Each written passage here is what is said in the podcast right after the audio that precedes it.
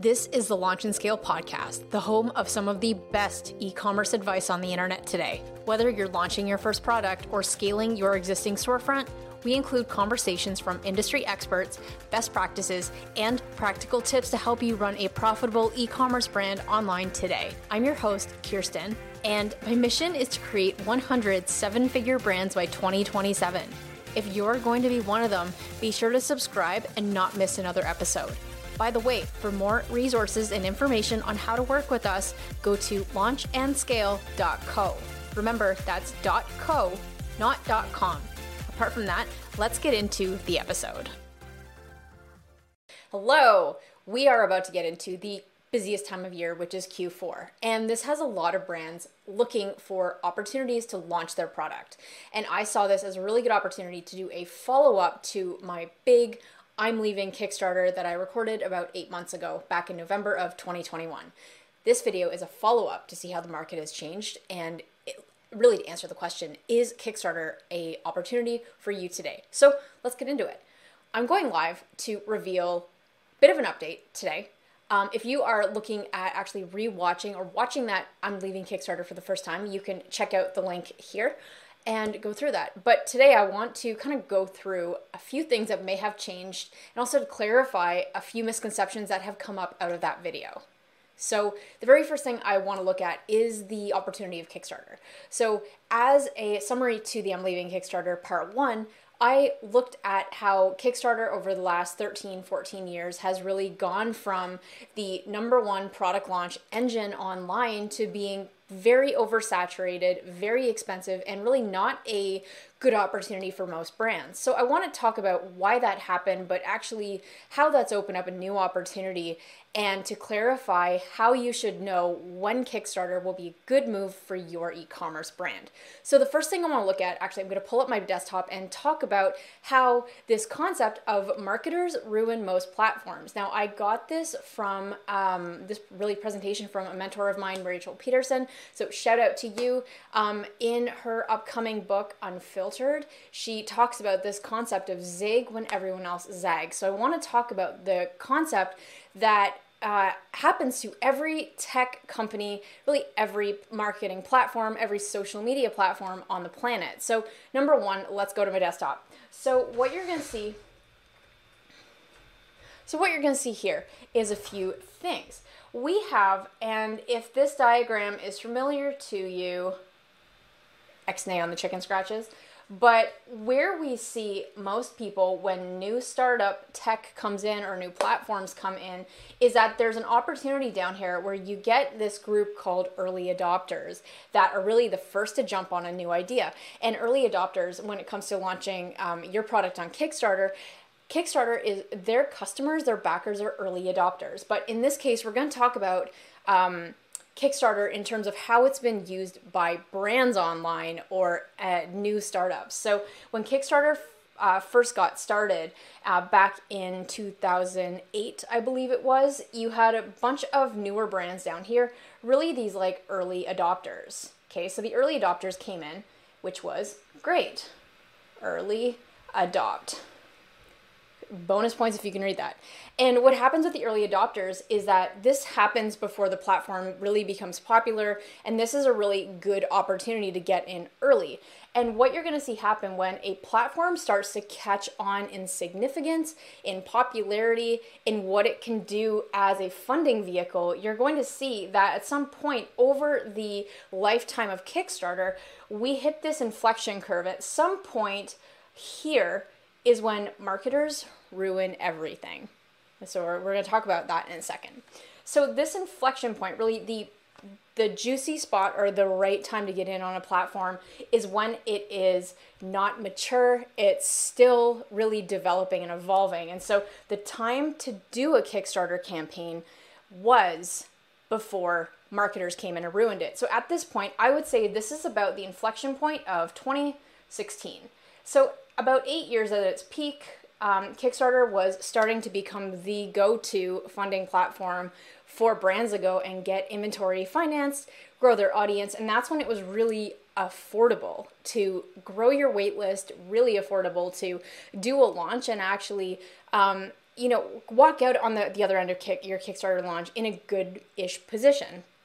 But what ended up happening is because the market at around 2016, 2017 understood how great of an opportunity Kickstarter was, this caused a lot of brands, a lot of startups, a lot of people to come on and start using the platform to launch e-commerce products. So at this point where prior to 2016, so in 20, 2008, 2009, when Kickstarter was really just getting started, that was kind of their golden era.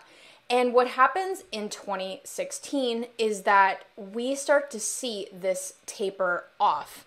This is the point where uh, this was the reason I went through my whole I'm leaving Kickstarter video because I felt that at this point the market had made Kickstarter oversaturated. And what that means is that if there's too much competition on a website to launch a product, a lot of competition means it's harder to stand out. It means it's more expensive to stand out.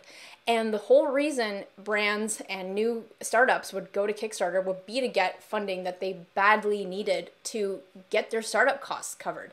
But now, if you need as an entry point 20K to go into a Kickstarter launch to be successful, that really doesn't make a good value proposition anymore. It's very similar to what we're seeing with Facebook ads right now, where uh, Meta has come in and they, they went through this inflection point where it was so easy five, six years ago to put a product, sell it uh, through Facebook, and make like three, four, five ROAS on that. But now, because of the oversaturation of marketers coming in, because of too many advertisers advertising, uh, it means that, and a few other things, but obviously iOS and other factors coming in, but that has made Facebook go from really inexpensive and a good profitable uh, marketplace to go in and become something that is really expensive and you're not getting the great performance as we used to a few years ago. So, what does this mean? There's a critical point. And so the one I'm what I'm covering today in this video is like what happens after that inflection point? What happens when things taper off? Does this mean Kickstarter is dead as a platform? Does that mean there's no opportunity in Kickstarter? Actually, I don't. And I want to talk about how to be the 1% that actually starts to see success in things that have started to become oversaturated. So, in this inflection point between 2006 and today with here we have this this critical tipping point of the company where now not only um, do brands have a lot of different options for crowdfunding sites or take or startup um, capital investment or, or things like that, but when we have this conversation where the market thinks that Kickstarter may not be a viable launch platform anymore, that is the opportunity where people start to talk about Kickstarter maybe not being the right avenue for them. All of a sudden, what that means is that's taken the conversation from before inflection before this to oh you got to do kickstarter everyone's got to do kickstarter to this other point where a lot of marketers a lot of e-commerce brands are now kind of scared to do kickstarter because it's become so oversaturated which means that there's this tipping point of well when everyone's talking about maybe don't do kickstarter what that means for you is there is now an opportunity being created within the next 12 to 18 months of actually going the other direction. It's very similar to, in just a different context, what Warren Buffett did to get rich. He, when the market freaked out and sold everything, he saw that as an opportunity to buy everything and sit on that and wait until the market conditions have changed.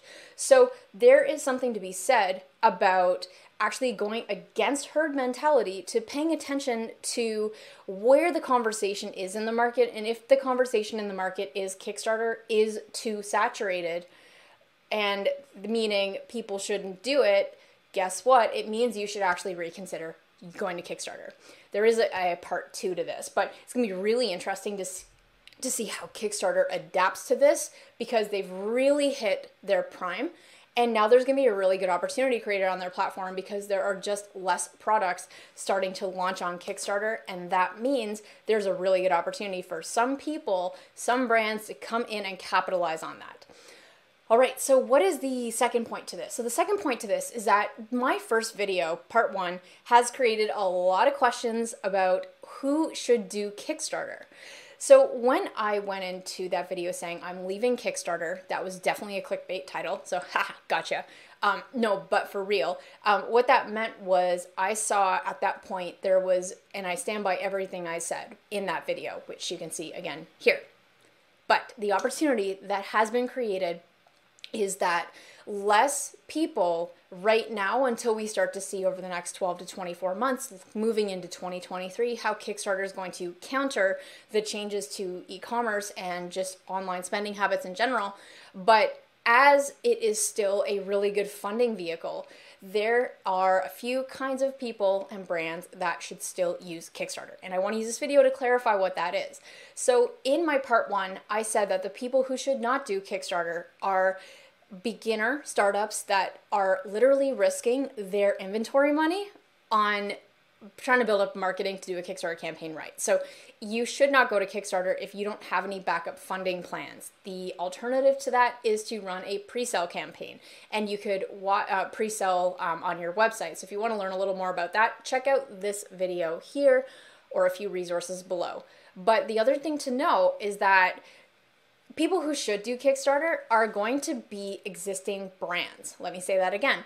People who should do Kickstarter are existing brands. An existing brand is a company that has already successfully launched a couple of products, maybe one product.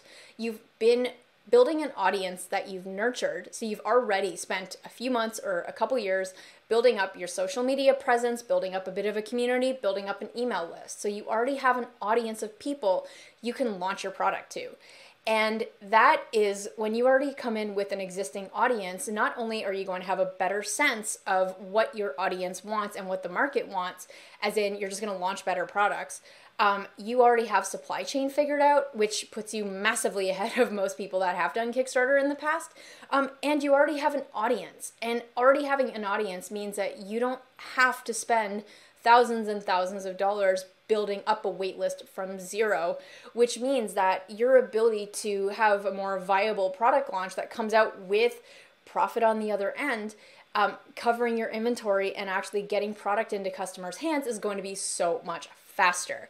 So let me repeat that. If you are a beginner brand, you should absolutely reconsider Kickstarter if you do not have um, angel funding or um, a bit of funding as a backup to do a big marketing campaign, you're likely not going to be happy with the yield and what your Kickstarter does. So, if you're an existing brand, definitely a good opportunity to look at Kickstarter. But the last thing to know is how, if you do know that you want to use Kickstarter, um, you want to look and see if there has been a positive track record on Kickstarter for other uh, similar products that have been launched and how they did. So what you could do is go to Kickstarter.com. Let me go to my desktop again. So what you could do is go to Kickstarter.com and you can search by category. So depending on the kind of product you have, what you can do is go to Kickstarter.com slash discover and you can use their amazing filter to show you all categories and what's been launched. Okay, so if you have a design project or fashion, let's go to fashion. Um, you have a fashion project that has been um, sorted by popularity. What you can do is actually go through and see if there has been any um, similar products to yours that were successfully funded. Also, if they weren't, take a look at maybe what could have happened there. Um, so that's one way to do it, or you can Google literally go to google.com. And if you are um, launching yoga pants, uh, you could do yoga pants Kickstarter. And Kickstarter keeps a public record of all campaigns ever launched on their platform. So there is going to be a really great use in Googling your product to see what has come out. And you want to get past the ad section, but actually go into um, the Kickstarter Max Cooling Peppermint Feel Yoga. Okay, awesome. And you can go through some of these to see if your product has a good track record on this. And if you don't have an exact match, that's okay. If you are launching something that's never been done before, like at the time it would have been a portable electric guitar amplifier at the time when we launched Jamstack, there was nothing else on the market for it. So, what you can do in that case is you can see if guitar products or guitar accessories have been served well on Kickstarter. And if so, that's a very good indication that you should use Kickstarter. Outside of that, I am hosting a intensive for brands that want to learn how to use Kickstarter for their next product launch. We're going to actually break it down. It's a free intensive where over the course of three hours, I'm going to break down how you can map out your product launch, what goes into it, and help you answer the question if Kickstarter will be the right fit for you. So, to uh, sign up for that, be sure to check out some of my links below. And apart from that, I look forward to seeing you in the. Hey, thanks for listening. If you enjoyed this episode, be sure to hit subscribe on your mobile device. And for more resources and information on how you can launch and scale your e commerce business online, be sure to go to launchandscale.co. And we've also got a ton of free actionable content available on TikTok and YouTube. Just be sure to go to either platform, search for Khierstyn, my name, K H I E R S T Y N. Apart from that, we'll see you in the next episode. Are you launching a product on either Kickstarter or Shopify and you're feeling completely overwhelmed with the process? Hi there, my name is Khierstyn, the CEO of Launch and Scale. To date, we've helped several online sellers sell millions of dollars online and scale their business from zero to seven figures by focusing on building an audience of fans that will actually convert into paying customers. If you're serious about building a seven figure e commerce brand with less time and less risk, you should check out our product launchpad. PLP is a proven accelerator that takes you step by step through the process of launching scaling your product brand. Brands like the Monk Manual, Aberlite, Series Chill, Jamstack, and several others were all launched using our product launchpad. So if you'd like to be our next success story, go to launchandscale.co slash PLP to learn more. And for a limited time, we're offering a seven day trial of the product launchpad for only $1. Again, go to launchandscale.co slash PLP to learn more.